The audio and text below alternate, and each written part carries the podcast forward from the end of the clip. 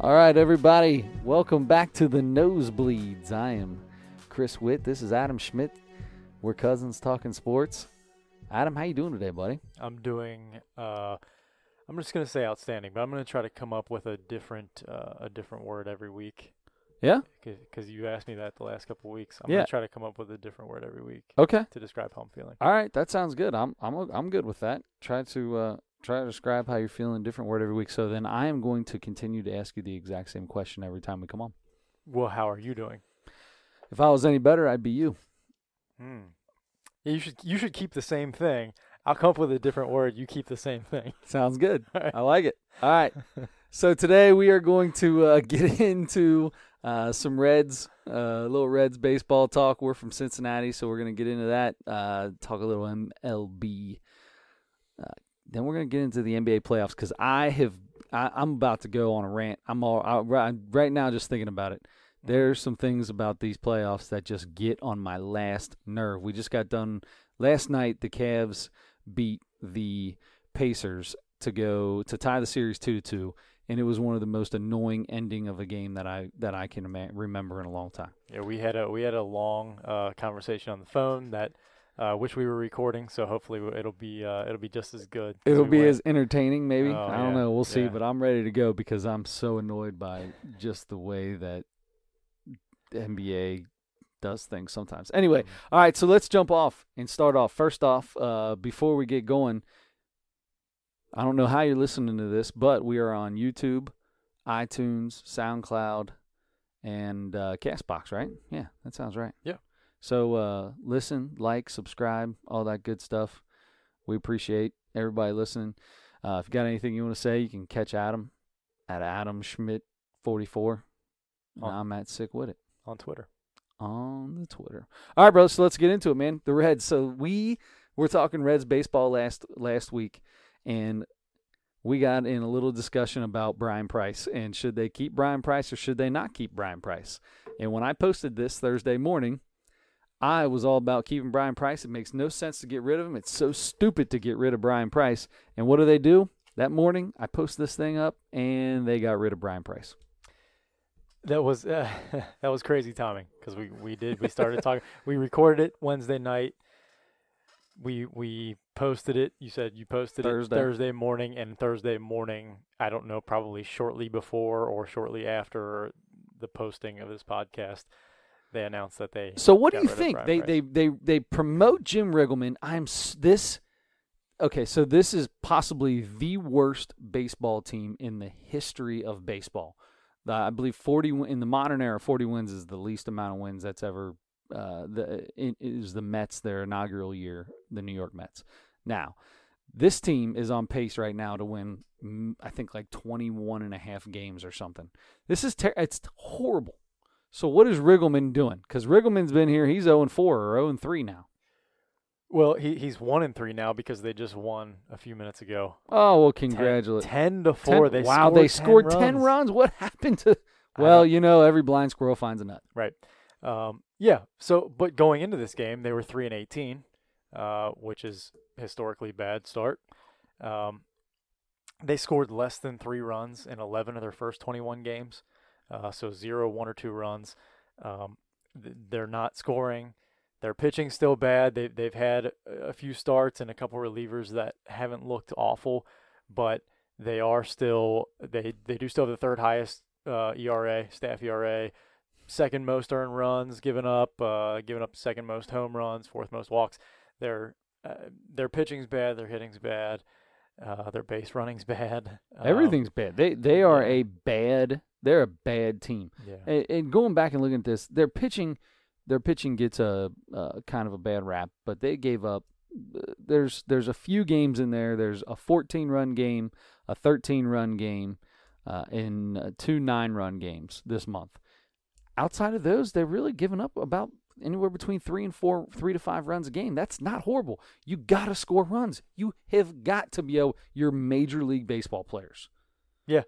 Yeah, even the worst teams have to be able to score. Um, you know, somebody's going to be the worst each year, and the Reds aren't actually the very last team, but they're close to it. Um, I can't. Who? Oh, offensively. Okay. Yeah, right. Um, yeah. So, but anyway, there there's not a whole lot to say because it's not.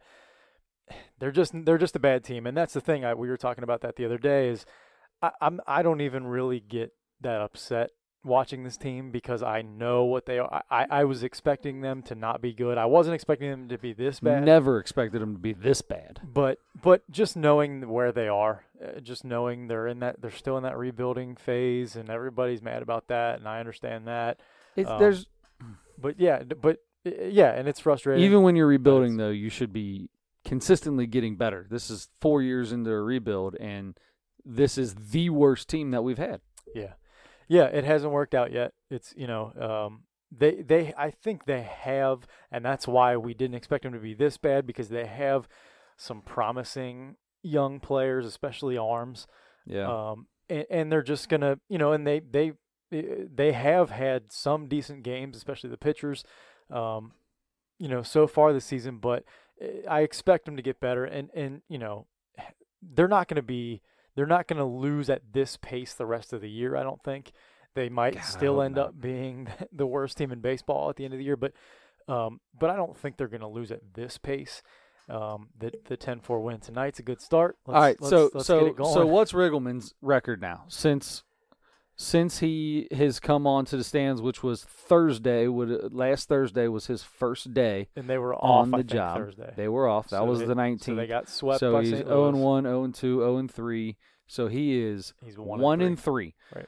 All right. So I guess statistically, he is better He's than better. Brian Price He's was doing. But let me tell you that I don't understand how if you're going to get rid of Brian Price, well, what are you going after now? What, what, if you want something to be better, if you if I, I understand it's historical worst ever start for the Reds, but if you're going to get rid of him. And then you put in a guy like what? What, what are you gaining from Riggleman? What is what's the good there? There is. Uh, am Yeah, I wrong. There's nothing. There's no difference. Right. Yeah, you're not. And uh, uh, Jim Riggleman uh, basically said as much. You know, he said, you know, we've been we're gonna we're gonna try to drill into these guys the details of the game, um, not just hitting or pitching, but the details of the game. And he said, but that's what we've been trying to. That's what Brian's so been trying to me- do too. Listen, this this team has been practicing and playing now f- since the beginning of February, middle of February. All right. I just don't understand how you could be playing baseball for three months and think that uh, this is the the shakeup is not Brian Price. Right. Yeah. And and it's well, you know, I think they they got rid of Brian Price like we were talking about last week. That's just whether it's right or not. That's just the reaction in any sport. You know, when when a team starts this badly, and especially because he's been around for a while now, and they're not they're not winning anymore with him. That's that's what the hap- that's what happens. It's, that's the reaction from the front office because they know there's the pressure to They make do something, something. happen, right? So that's Well- that's their answer. And and you know Jim Riggleman is not the replacement. He's not gonna he's not gonna be the manager next year. Sure. Um, but you know there there are a few names that have uh, So why not put Hatcher in there? Do, do get a whole different type of personality. I feel like Riggleman is just a carbon copy of Brian Price, or or somewhat close. Why not bring in a little? You know, uh, what's his name? Hatcher. Hatch is always over at third base. He's always got a smile on his face. He's uh, Brian Price looked miserable every single day. Now, don't get me wrong. This team is miserable, but at least Hatcher still usually has a smile and gets along. Seems like he gets along, and the, the players seem to really like Brian Price. But uh, get a different feeling, a different vibe in the locker room. Yeah, and I and I love Billy Hatcher. I would love to see him be the manager of this team. He's been around for a while though. He's he's been you know he's the first base coach for a long time, and then he's Mhm. the last few years he's been the third base coach.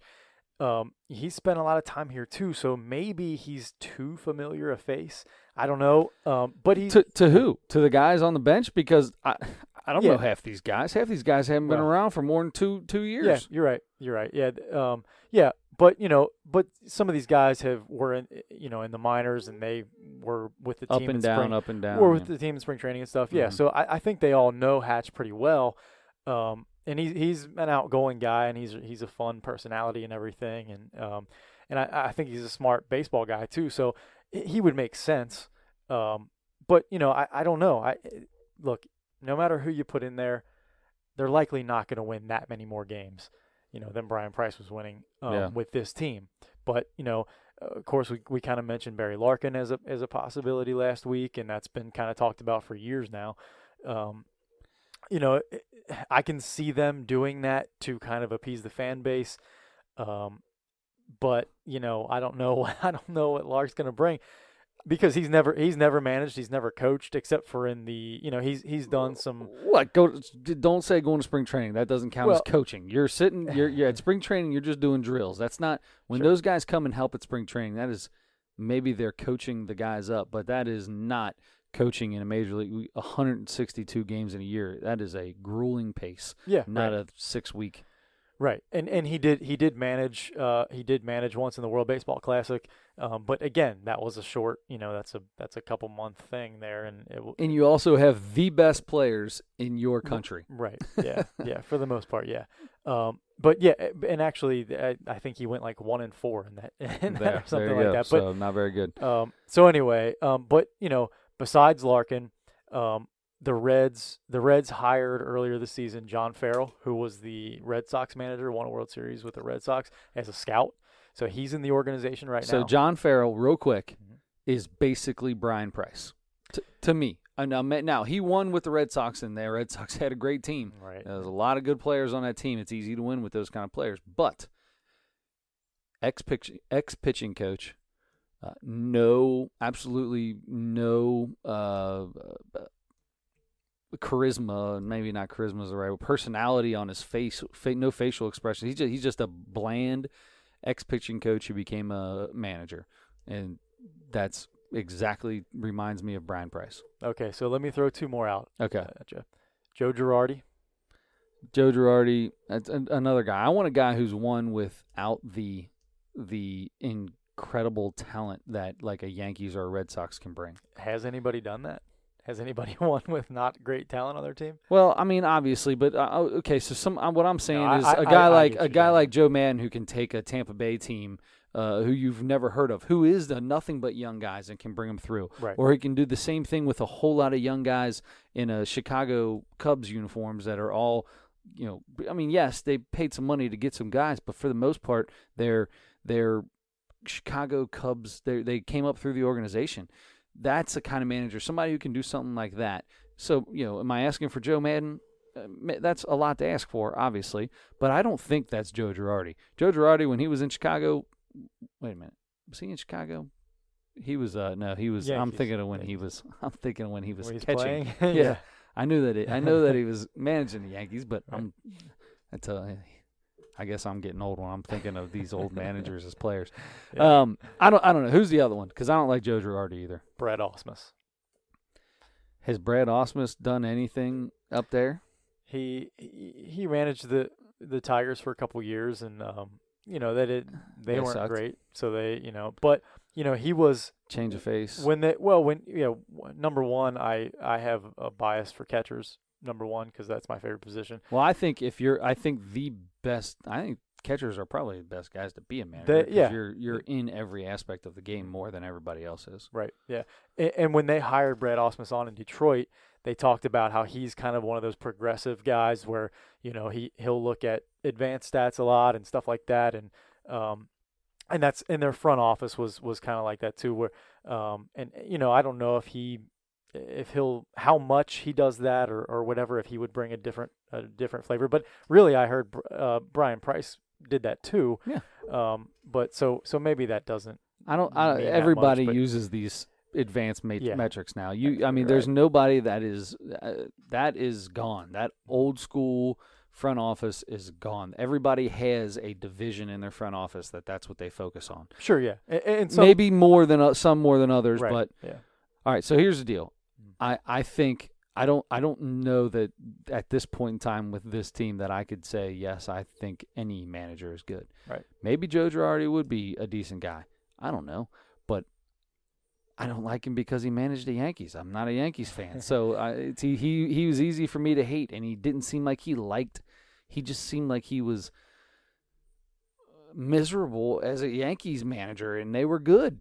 yeah, yeah. I mean, I'm sure that's, and you said the same thing about Brian Price too, because I'm sure there's a lot of pressure. You know, Brian Price seemed like such a such a cool, likable, intelligent guy when he was the pitching coach for the Reds, and then and then he became the manager and he had to talk to the media every single day and I, I, still think he is that guy but he i think the pressure was so much heavier on him as the manager obviously than the, than the pitching coach and and i think that weighed on him a lot i mean you could tell yeah, uh, the guy aged like 15 years in right. three years so yeah, right. i don't know i i think uh, whatever when brian price is gone i think they could have waited uh, either way basically he's still managing there's no change to this staff besides one guy, and that wasn't the issue with this team. Right. And you're going to find out because they're not going to be any better. I mean, maybe they'll be better than three and eighteen, but they're going to be maybe like a, a you know a five and eighteen team. You know that, yeah. That, it's not good still. It's still horrible. Right. And this team goes where Joey Votto goes, and, and they don't have anybody on the team that can protect him. He's not going to see any pitches, and he's going to struggle. When he struggles, this team struggles because of those guys on this team look up to him. They were talking to Jesse Winker the other day. Jesse Winker, they said uh, they they were comparing him something part of his game to Joey Votto, and he stopped them and said, "Do not ever put me in the same sentence as Joey Votto." All right, well, guess what? You're a Major League Baseball player. Get that out of your head because when Votto slumps, now all of a sudden everybody else around him thinks of him as this god and he's slumping. What do you think that's going to do to them? Mm-hmm. Probably what's going on right now. We don't have anybody. Uh, Eugenio Suarez is the only one batting over 280 right now. Yeah, and he hasn't he hasn't and he hasn't played. He played eight games. right. Joey Votto's hitting 243. Your your boy, your boy, not mine. Brandon Brandon Billy, Billy Hamilton. Hamilton do you know what he's hitting right now? Just take a wild guess what he's hitting. Well, last Forget week forget 280. Last week he was hitting 152 when we talked about it. What's he hitting this week? He's actually he's actually doing better. He jumped his batting average up 20 points to a whopping 172. Hey, he's he's on he a also roll. he's on a roll now. It's going to go up 20 points every week until he gets to 400. He also leads the team in strikeouts, which is exactly what you want your contact hitter to do. I need a contact hitter who can just just use his wheels. Let's strike out 23 times in 20 games. So so speaking Ridiculous. of contact hitter and Joey Votto, um, and uh, so there was a there was an article on MLB.com today, um, and it and it listed the most difficult guy to strike out on every team. Um, so I'm sure you can guess the Reds. Votto. Right. So for every guy, it, it had a little paragraph. Some of it was only like you know a, a sentence two or sentence or mm-hmm. yeah two sentences. Some was like a whole paragraph. Votto's was the shortest. Really? It said it said Reds Joey Votto, and it said the correct answer to any question about the Reds is always Joey Votto. that that was their answer for why he's the hardest to strike out. it's the truth. The it is the truth. Yeah, it's the truth. I mean, I start. I was thinking about this team, and I was thinking, man, you know what? When Suarez comes back and Schebler gets back, uh, you know, maybe this team's going to start hitting again. Then I started actually thinking about the lineup. So you're talking about uh, Jesse Winker's going to be leading off for you. Who? Scooter Gennett hitting second, or uh, Scooter Gennett's probably hitting cleanup on this team right now. He is. Scooter Gennett, uh, uh, you know, he's a he's a utility player that's playing every single every day for us. Now, don't get me wrong, I love Scooter Gennett. Who was who was an all star caliber player. Last yes, he was. But what I'm saying is, this team is a bunch of nobodies.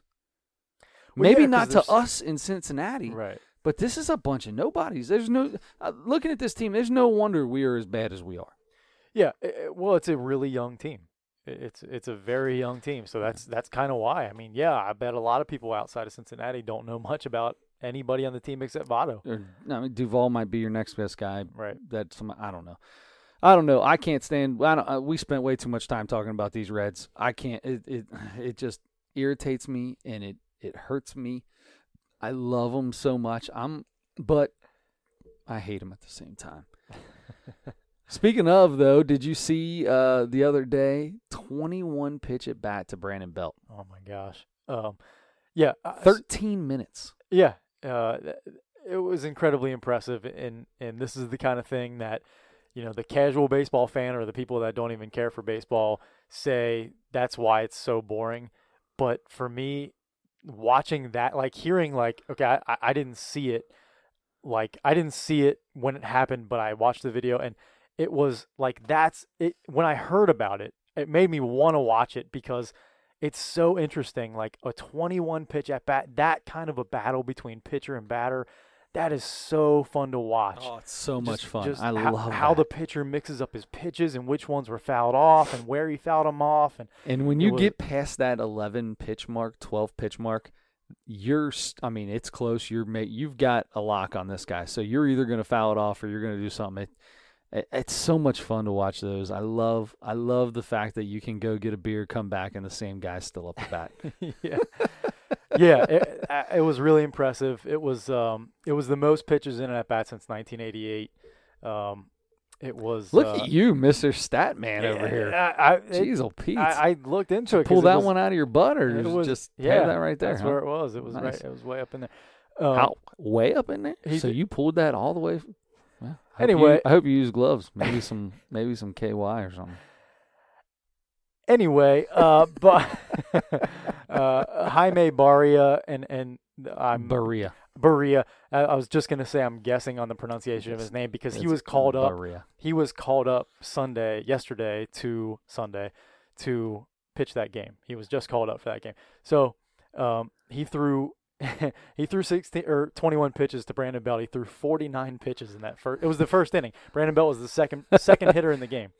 Um, so he so he threw 49 pitches in the first inning. How horrible is that? Oh my gosh! He so he only he lasted uh, I think it was two plus Yeah. something like that, and he threw 77 pitches or something like so. So, um, But he won. I mean, he won the at bat, but oh right right he Yeah. did he got him to fly. That's the most important Flouts thing. right. But in all honesty, Brandon Belt won that at bat. Yeah. You gotta gotta throw you 21 pitches. It doesn't matter what you do. You just knock that pitcher out early. Yep, and that's exactly what he did. And they were, he was on a short leash anyway because he was just called up that day to to to cover, you know, just to be an arm to Right. to cover. So, um, anyway, yeah, that was a really fun thing. That was That that, was fun. really exciting, and that was I think the day after or two days after Sean Manaea for the Oakland A's pitched the first no hitter of the yes. season Yep. against the Yep. hottest, and best hitting team in baseball, the Red Sox. Bartolo Colon was uh, in the middle of a no hitter, and I text Adam, uh, dude, Colon seventh inning, it's time, dude, check it out. I don't, I don't pay attention to any of these notifications until it gets to the ninth inning. And and I didn't. I got in the in the fifth or sixth inning, they start sending you notifications for these no hitters, Yeah, and I'm like, perfect whatever, because no hitters. almost every single one ends in the seventh or eighth inning, Mhm. and it, it ha- hardly ever comes to fruition. But like Bart- Bartolo Colon and actually lose the game. right, yeah, and that happens. That does happen. A guy will go like really, really. He'll he'll be going really strong for a while, Unhittable. right? And then as soon as they hit him, he'll kind of fall apart. Right. Yeah, so um, anyway, but that didn't happen for Sean Manaea. He was, uh, you know, the A's were looking pretty good early on, and um, you know, but the Red Sox were looking really great. Oh, they're best team in baseball. He kept right. So that's impre- that makes it that much more impressive. definitely, One hundred percent. You know what else is a lot of fun? What's that? This is a smooth transition. The Pelicans. Oh my gosh! Can The- you believe that? Okay, can't. so I can believe that the Pelicans won that. Now we talked about how Boogie was out, and you know, we neither of us thought they would get past Portland. I don't think anybody in the world thought they'd get past Portland. Hmm. However, they didn't just get past Portland. They're the only team in the playoffs. To, well, no, I take that back. Golden State swept.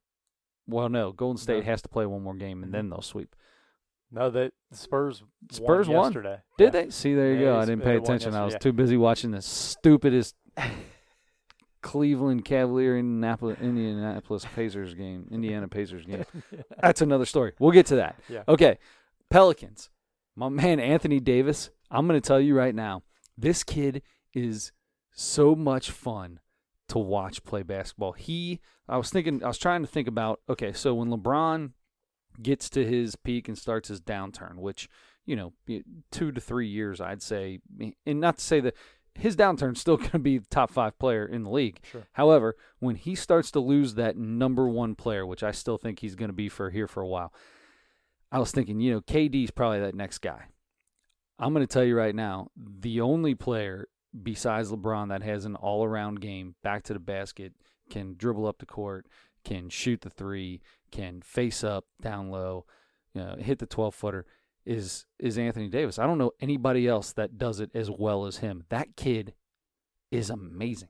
You know what he's doing right now in these playoffs in 2018 is making his case for next year's MVP um, because they're not going to give it to him this year, even though he deserves to be in the you know in the top three discussion probably. Sure. Um, but he he's he's making his case for next year, and and, and it's going to matter because it does matter because guys get all the time, you know, have great seasons the year before, and then that kind of boosts. That's what happened with Russell Westbrook last year. Right. Everybody was like, "Oh, Russell! Oh my gosh, look at this triple double machine!" And then all of a sudden, he became a tri- actually a triple double machine Yeah. and got the and won the MVP. He does the same thing basically this year. Mm-hmm. Doesn't and now you know he's third person on the list, but it's James Harden's turn because last year James Harden was that great, Right. and and could have done it. So James Harden moves in and has a, another great season. So now he's the. I agree, completely agree with you. So Right. you see the end of this year with AD. Uh, next year, he's right there, and I feel bad for LeBron James because if you the most valuable player, there is no one more valuable to their team Right. than LeBron James. Yeah, I heard somebody on the radio today say if LeBron James doesn't win the MVP, then we need to change the name of the the award, right? I 100%. But that's how it's the same deal when when Michael was there. But I'm I don't know. I mean, Mike had my- you know he's I guess Michael had Scottie and he had a. But if you look at his surrounding guys, did they do anything anywhere else? Uh, I- Not much. No, Not much. I mean Dennis Rodman, but and yeah, I mean and he came in in that for that the second half of it. But Mm-hmm. that beginning, I mean, nobody. You, Steve Kerr, uh, Toni Kukoc, Mhm. uh, uh, my man B.J. Armstrong, Yeah. Bill Cartwright, John Horace Paxson. Grant had a decent career. Uh, we went to Orlando did. afterwards. he did. But what I'm saying is, Michael should have won the MVP every year because he was the most valuable player to that team, Of course. and then to any team. And then I, I, LeBron's the same way, but you get fatigue, man. It's the Michael fatigue. It's the Yeah. LeBron fatigue. So AD next year, Right.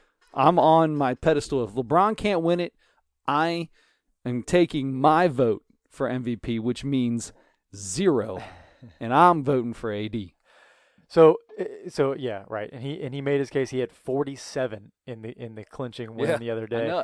He had 47. Jrue Holiday, who we talked about their guards playing so well and, and way outplayed Portland's guards, who are probably the second best guard duo in the league. He he manned up Lillard basically by himself. Yeah, yeah. Jrue Holiday and Rajon Rondo, the way they play, especially Holiday, man. Um, he had 41 in that game. He and Anthony Davis combined for 80. what was it? 88. 88. Yeah. Mhm.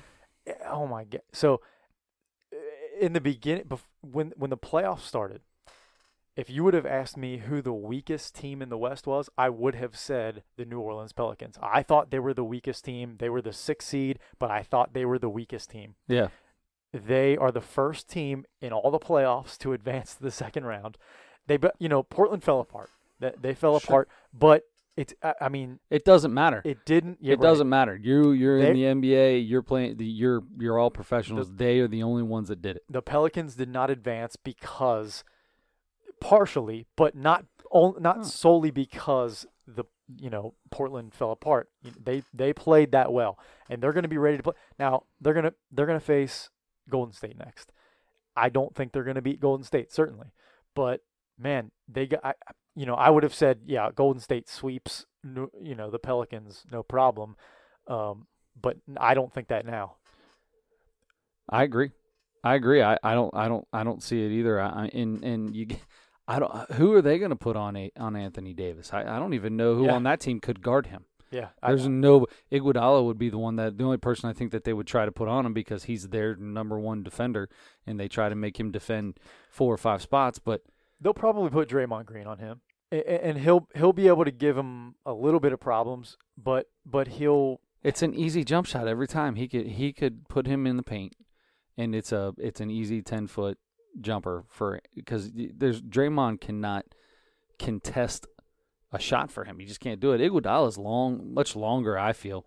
But I don't know. I either way, it's an it's it's a task. Yeah. It's a task. yeah, a- a- and I, I mean, Holiday and Rondo are gonna are gonna put some pressure on Yeah. on Klay Thompson and Steph Curry if he comes back, and it's gonna be. I mean, those two, I I take Steph and, and Klay over the over those two any day. but you would have done that in this past series right, too. Right, but the, but the way those guys are playing right now, it's it's a, a lot closer to being an even match than it, it looked like at the beginning of these playoffs. I agree. I agree.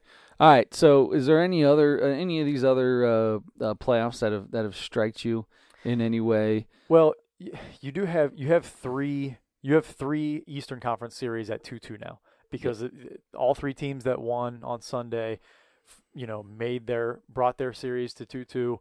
Um, The Bucks blew a twenty point lead and yet somehow still won. they did. Why? And and this tells you how bad the Celtics are. They have was it Marcus or uh, one of the Morris brothers taking the last second shot to try to tie that game. Yeah. That's you, I mean, just shows you what happened to this to this Celtics team, but it also shows you the fact that they were still able to come through in something like that. Mhm. When they get those guys back next year, dude, I, it'd be impressive to see what Kyrie and uh, and uh, Gordon Hayward could do with this team. Yeah, yeah, and and I, I don't think they're. I mean, it's two two, and and the Bucks had to, the Bucks almost lost the. Uh, the Bucks almost lost that game that they had in control for a while, and they had to they had to get a, a tip in from the from Inspector Gadget um, at the end of the game to win, and uh, so so that series is two two now.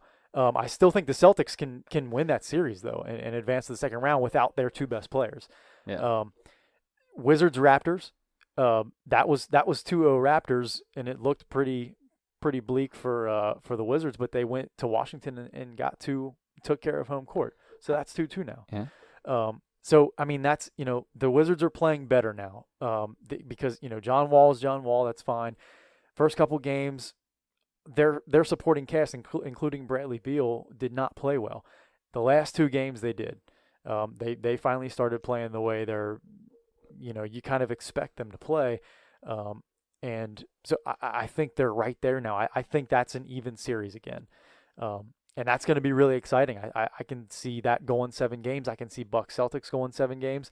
Um, and then the last one, Philly and, and Miami. Philly's up three one, and they're probably gonna gonna end that series either in the next game or the following game. Yeah. Um, but but the last Eastern Conference series is Cavs Pacers, and that one's two two after that game. All right. So Sunday. let's get into this Cavs Pacers deal. Right. All right.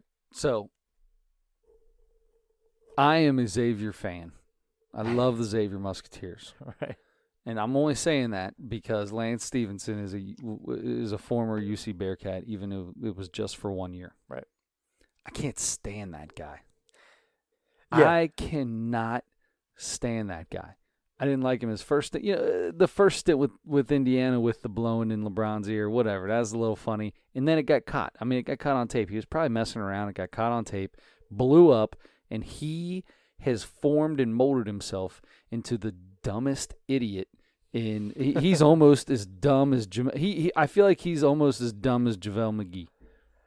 I, I think he's I think he's worse. I, I, I- think he's Uh, I think McGee's just an idiot. I think this guy's doing it on purpose, and he looks even stupider. yeah. it- No, no offense to McGee. I, I mean, he's a good basketball player, but he's And, and Lance Stephenson's a good basketball player. He's just not a smart basketball player. if he, He- got his head on straight, he'd be great. He Yeah. would be a really good player. And he was for a while. His first stint in, in Indianapolis, he was the second best player behind Paul George. I mean, Right. for a while, he he was uh, he he had some really good games for them, um, even in the playoffs too. And, and you know, he's he's the one guy who can get under LeBron's skin a little bit. They say that. Um, I, He he gets under his skin. It That doesn't mean he stops him, or that doesn't mean Yeah. he slows him down, or, or that it like that. affects LeBron in any way. But well, LeBron does think about him. Sure he He does. does I'm sure he does. Here's the deal though. This guy this guy. Okay. So go through this. So there's a jump ball Mhm. on LeBron James uh, in the third quarter, I believe it was. Yeah. Which jump balls in the NBA normally are ridiculous. It's a foul every single time. Not every time. If somebody jumps up and you know blocks a shot and they come down and they're both still holding the ball, that's a jump ball, sure. Or if there's a ball on the ground and somehow neither people are rolling on each other and they both have the ball, okay, that's a jump ball. That never happens. When the ball's on the ground, there's people diving on top of each other, or you get a time like this idiot Lance Stephenson does at the end of that the end of the Cavs game. They were looking they they had to go back and check it to see if there was a flagrant foul on on the Cavs. They wanted they wanted to call a technical foul on the Cavs. He reached around the guy, grabbed him by the head, and pulled him to the. It looked like WWF, and they were trying to get on the Cavs guy. I can't stand him. I hate him. I can't stand him. And then he looks like he didn't do anything. Like what? You called foul on me? Yeah. What did I do? Yeah, well, first of all, that's everybody in the league now that complains about eh, when they obviously foul somebody. Um, and, and, and I don't want to I don't want to get off on that tangent yet, but yes. So Lance Stephenson is he's he's far too worried about the mind game and the the theatrics and if he makes a shot, you know, with 7 minutes left in the second quarter, he's going to run down the floor and flex and make faces and his threes and all over the place. Yeah. He plays his three guitar and he shoots his three ball arrows, and you ain't done nothing. You're down by ten. You do, you're in the middle of the second quarter. Come on. Yeah, and he wants to do he wants to do all the grabbing and and uh, you know touching LeBron and and you know messing with him and talking and he just gets way too into that stuff. And there are plenty of guys that that do that. And usually those are the guys that, you know, around the league people kind of dislike because, you know, they're just there to, to do that. And, and, you know, some of those guys end up, you know, you kind of think of some of those guys as being a little dirty and stuff like that. I don't necessarily think Lance is dirty, wouldn't, but I wouldn't call him dirty. I would call him annoying. he, he's very yeah he is he's annoying and, and- Stupid. and, like you said if he if he just had his head on straight and if he just thought about basketball his talent is so he's so athletic and he's he's fast and he's strong and he's I mean he's got He he's can got shoot. yeah he, yeah some and he but I mean he can he's a one man fast break if he wants to be Mm-hmm. but he's just so worried about about looking good. The, the game uh, at, at the end of the um at the end of the regular season, where he comes down and makes in transition makes an incredible block on a guy, blocks it off the backboard when a guy was way ahead of him, hustled hustled after him, made a block, blocked the ball off the backboard, and then stood there and flexed while the ball bounced to another guy coming behind him that caught the ball and dunked it right behind Lance, who had his back to the guy because he was looking into the crowd or into the camera flexing after his block. That, that That's the kind of that's a microcosm. That I mean, that is Lance Stephenson. If there's a definition of Lance Stephenson, it's that. I want. I didn't see that, but I would love to see that camera angle because you know the only reason he's flexing is because he saw a camera in front of him. Yeah. So he's doing, and to see the guy behind him dunking would be phenomenal. Because I can't stand the guy. I think he's an idiot. I think the NBA needs to do something about their jump ball rule. I don't know how you're going to do it. Oh. I, I think they need to figure out a way to. Okay, I understand that you're going to get away with traveling, uh, that extra step, the euro step, and, and there and, and uh, there's a lot of extra steps when guys are, are making a drive to the basket. I understand that, but when a guy catches the ball and takes three steps mm-hmm. and then starts dribbling, mm-hmm. that annoys the hell out of me. Yeah. When a guy catches the ball on a side, and LeBron does it all the time, he's pivoting with his one foot with ball in one hand outside, and then you see him literally pick that pivot foot up, and he's still moving. What? Do you, that that's that's a travel. What? Yeah. don't do that. That you're not teaching kids. Kids are watching that and they think they can do whatever the hell they want. Yeah. It's like eh, you're getting too close to and one. I I don't want to be the guy that complains about the NBA and the travel rule because that's a guy that I usually can't stand. But I want to be that guy. I'll be that guy. All I can't stand it. I it's stupid. It's, It is. There's traveling almost every single possession, almost Yeah. every single one. And it's, you know, a lot of it is the stars too, because obviously because their usage rate is so high, they're going to have the ball in their hands a Right. lot. And and they, oh my, it, LeBron is really bad. Or Westbrook, every Harden. every all your favorite player, whoever your favorite player is, he travels plenty. Trust me. And the thing that gets me is one step below that is college basketball, and they are on top of the travel. I mean, they call. I think. I think that they're more on top. Well, maybe it just seems that way so because of because of that. But you see a guy all the time in college eh, eh, catch a ball in a corner, sit there for a second, moving his pivot foot, waiting, and then go to make a move to go to the basket. Well, when he makes that move, he lifts his pivot foot up before he dribbles, and they call that as a travel. Because it is a travel. You can't do that Right. never gets called in the NBA. And I don't mind the extra step on a layup or something stupid like that. Whatever.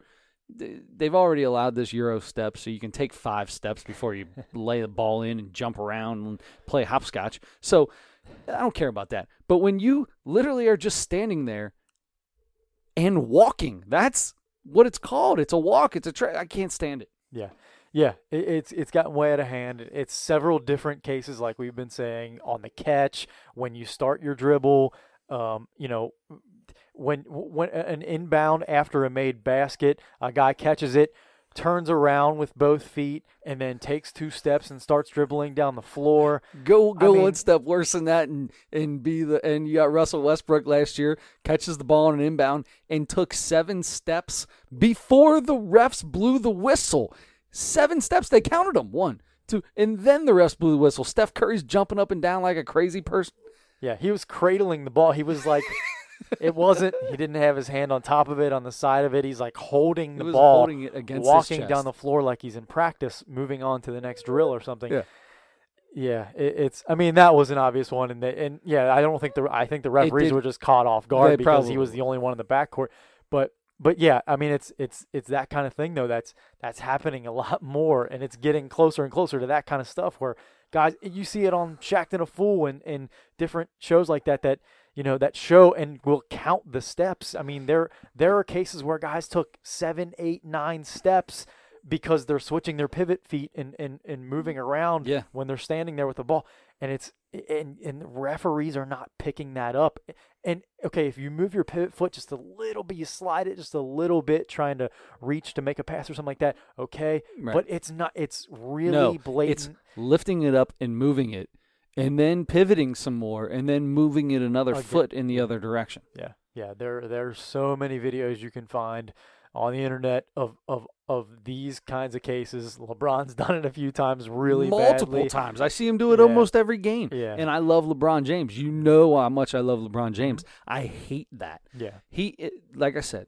The extra step going to the basket, whatever. But when you are blatantly just standing there with the ball, moving your feet, that is the most annoying thing in the world.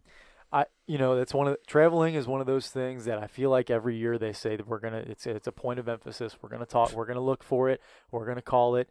And uh, most of those kinds of things are called for the first week or two, or maybe month or something, and then they go by the wayside. It's just then you know everybody kind of just gets into the groove, players and referees and everybody. Yeah. And and um, but yeah, and and quickly back to the to the jump ball thing.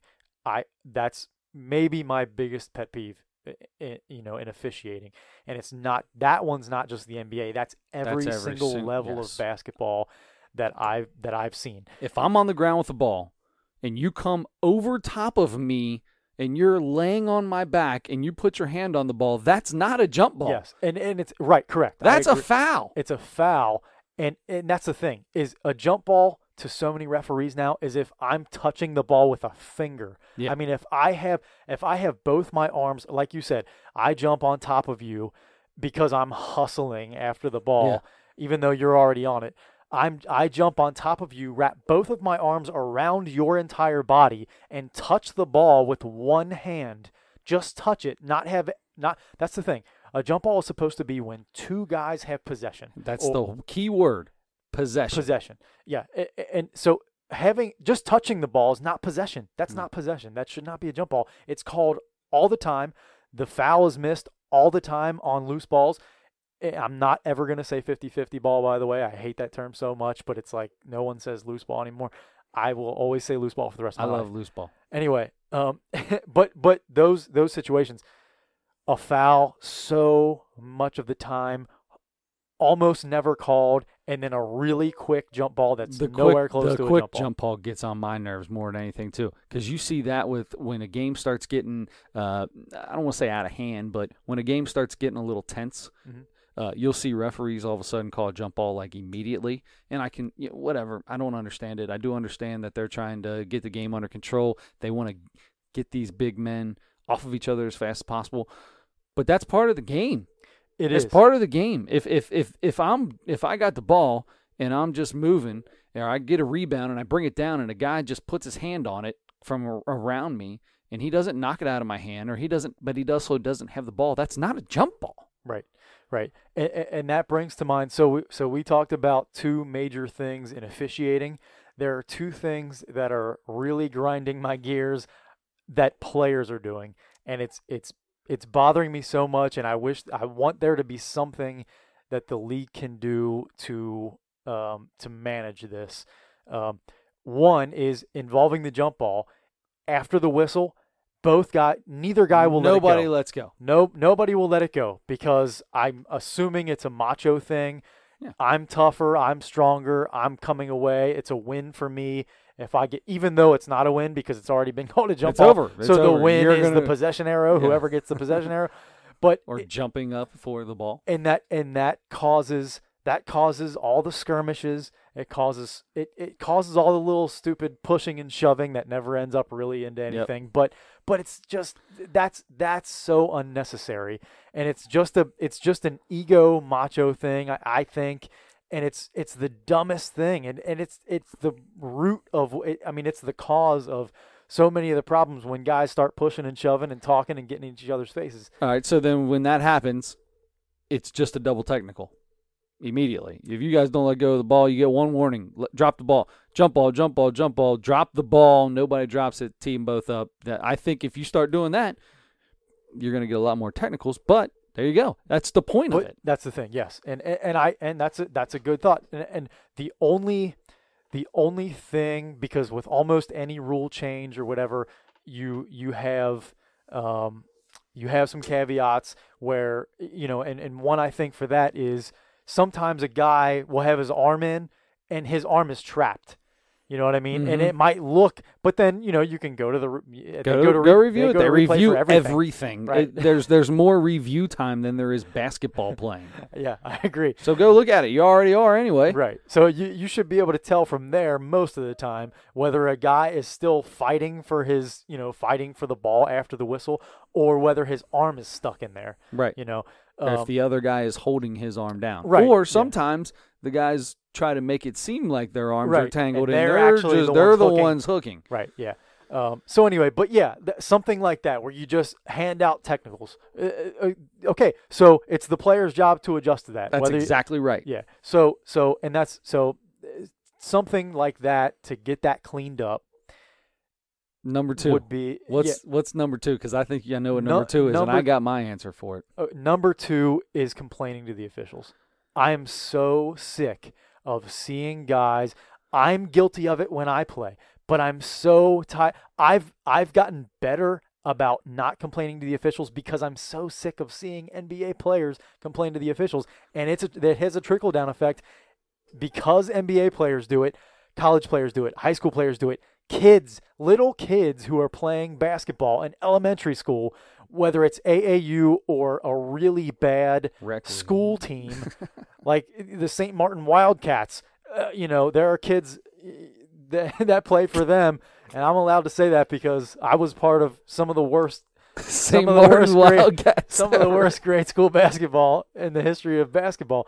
But um, but I mean, kids are doing that, are throwing their hands up and making faces, and you know, every time mm-hmm. a foul is called, every time a travel's called on them, Every time LeBron goes to the ba- or not just I shouldn't say LeBron. Every time a guy goes to the basket, he thinks he's fouled and he complains. So here's the deal. And I told you this the other day. I this is I don't remember a lot of that going on back in the day. I don't remember ever seeing a guy like uh, Magic Johnson or Larry Bird ever doing. Maybe get you know give a, a give an eye every now and then. Uh, you know who I do think did it a lot was Isiah Thomas. I did see Isiah Thomas. He always seemed like he was talking to a ref. But I really truly believe people watch Michael Jordan. Michael Jordan, I think, started this revolution of complaining to referees. You see, Mike, Michael, they they talk about it. Referee or referees talk about it. He would be in a ref's ear all game long, and then eventually he starts getting his calls well or not getting calls but he i think he started it everybody saw him do it they think they can start doing it because he's the greatest player to ever play the game they they want to be him so then you got your your your kobe's and your uh, LeBrons and Carmelos, and, that, and then it becomes a thing where Draymond Green complains every single time. You're you're a role player on on a good team. Uh, if you played on another team, uh, you probably wouldn't be. You'd probably be Marquise Morris or something like that. But what I'm saying is, is it, it doesn't matter who you are. Everybody does it now. Mhm. It's and I truly believe it's a trickle down from from Michael. and and, that so so you, told me that off the air the other day and it blew me away i'll be honest it blew me away i never thought about michael that way i, I you know i i definitely have a bias for michael jordan i i he was the guy growing up Sure. um uh, you know i i never of course he talked he talked to the officials um and i you know guys that in that era did too i feel like i feel like it came i feel like it really started right after um michael left like the the early 2000s um That's The- what I'm saying. but I- you're saying it I'm started saying with they- michael I'm because saying- they saw him do it It it it the revolution was created from this one thing, and so all this trickle down kids watching, and uh, they get older and start playing. That that's the that's the group that started this. This where they can do whatever they want and say anything they want to anybody. I tr- that's just my opinion. I Yeah. could be completely no I- wrong. I, that's fair and I, I we we probably watched michael jordan differently growing up you know like uh, you Sure, know, I was you, a Knicks you were a fan. Knicks fan right right and they had a huge rivalry too. So, and I hated the Knicks. I, the, the team you loved, I hated the Knicks. And I loved Michael Jordan. Anybody who had a problem with Michael, I hate the Detroit Pistons bad boys because they were a huge rival for Jordan early in his career. Now. I loved Michael Jordan and I loved the Bulls. Don't get me wrong, but I was a huge. I was more. Uh, I more hated the Pacers than I did as a Knicks fan than I did the Bulls with I- the Reggie Miller and the Spike Lee and all that shit. and I loved the Pacers because they, that was like my second favorite team because they As had a Adam sits ri- in my basement right now rivalry with the talking with an Indiana Pacers sweatshirt on. yeah, I have, but I have a Cavs sweatshirt too, so it's Oh. not like I'm rooting for one or the other.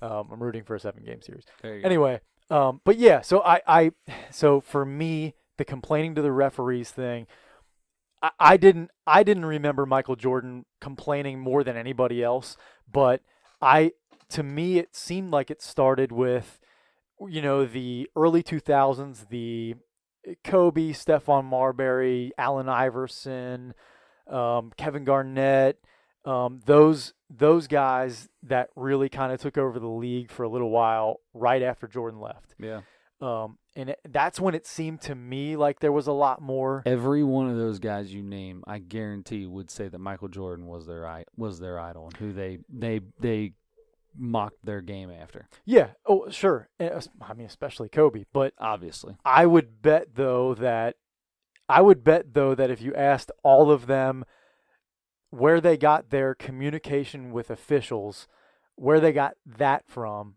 I would bet not one of them would say Michael Jordan. I'm gonna tell you to go back, watch some YouTube video of Michael Jordan, and I bet you see him complaining all the time. I have like 15 DVDs of game of full games of Michael Jordan, There so I'm, go. I'll go back and watch. I i I'm- could be completely wrong. That's just if that's- I'm if I- I'm looking for it, I'll bet I'll see it. But I Sure. just I still don't feel like he complained more than anybody else. He got I'm he got more saying that. calls than anybody else. I'm not saying that. I'm not saying that. I'm not saying that he he did it more or as much even as these guys do now. I'm just saying that he was the one focal point for a 7-year period, you know, where he was the man. There was nobody else but Michael Jordan. Mhm. And if he, you know, you see him every once in a while walking over, the refs would actually communicate, talk with him because he was that good. So they would not just turn their back to him; they would actually speak to him. Mhm. Everybody starts seeing that now. They want to talk to the refs, and then that next generation comes in, and they all think that that's what how basketball's played because that's how they saw. I I, I could be Yeah. completely wrong. I mean, every every team has captains, and, and the captains are supposed to be allowed to, to talk to the officials. Um, I never but understood how that what that deal was all about. What what, what oh, you're the captain. What what does that mean? What is that? Uh, I don't I get I get nothing out of that except a C on my jersey. It's the, well, you're the leader. I mean, you're you're a leader of the team. So so you should have. It's usually the best players, or or you know a couple of the best players on your team. But it should be, bec- you know, because that's the case where where you are. You can be a conduit to you know for for your team to the officials. You should have your best communicator.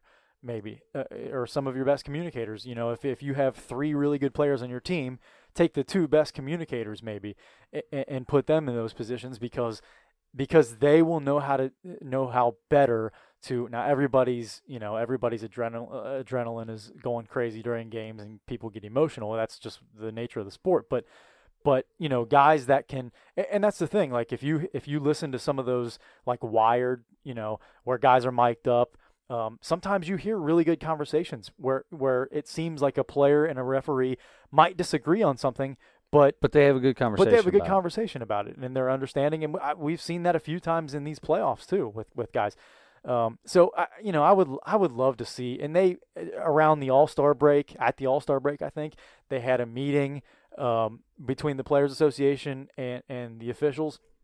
Um, about communication. I heard a really great podcast with Monty McCutchen, a, a longtime former referee um, who, who's still in the in the league office um, representing the, the, officials, and and he talked so much about the the uh, the relationship between players and and the referees and the communication and and how you know how it breaks down sometimes and and who was really good at it and and how you know understanding each other's jobs a little bit better and making an effort, you know, to to have some empathy for for an official if you're a player and a player if you're an official.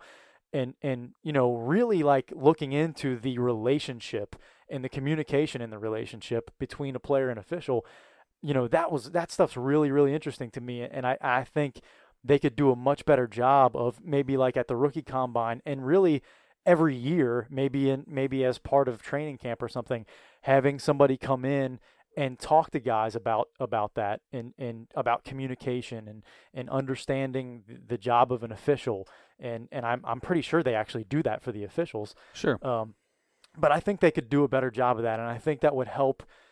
I think that would help a little bit. And like I said, in the middle of a game, everybody's emotions are so high. It's hard to, you know, no matter how you know how, how well you control your emotions and stuff, you're still you have that adrenaline pumping, right? And and, and you're going to be a little more emotional. But but you know if you if you have some sort of training on how to handle that and and have a better understanding of what the officials have to go through to do a great job and how good they really actually are at their jobs even though somebody is one team is really upset and thinks that the referee was wrong every single play wh- whether he makes a call or doesn't or what whatever that, that call was you know i think they could do i think they could fix that a little bit at least and make the complaining to the officials every single it play. would have to start with the superstars and mm-hmm. those are the ones that do it the most it would have to start with a lebron james saying all right look we do this way too much i go back and i watch the film and yeah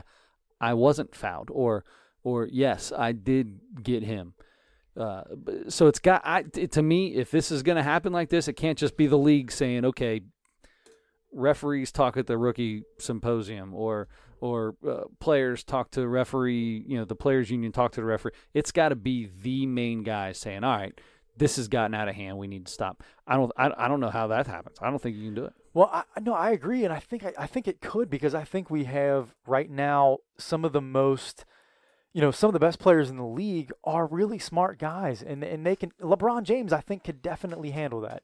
I, I think he. But he does it more than anybody. Yeah, I know. I agree. I agree. But I think if you I think if you sat him down and and and had like a training with him to to help him understand and make him understand, and that's the thing too.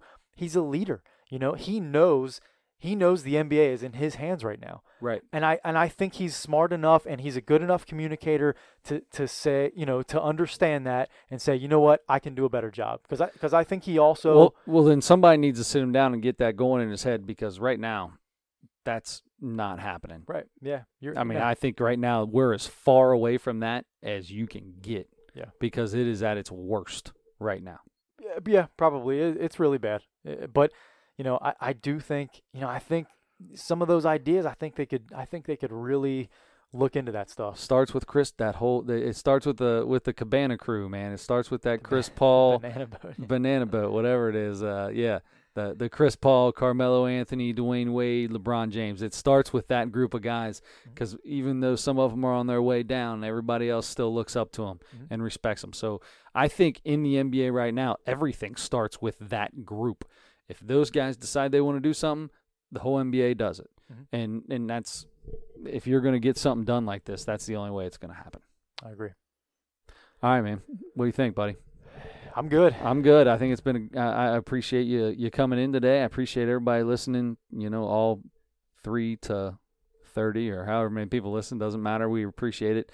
Uh, hit us up. Let us know if there's anything you think we could do differently or or should talk about or something like that. Uh, let us know on on the Facebook.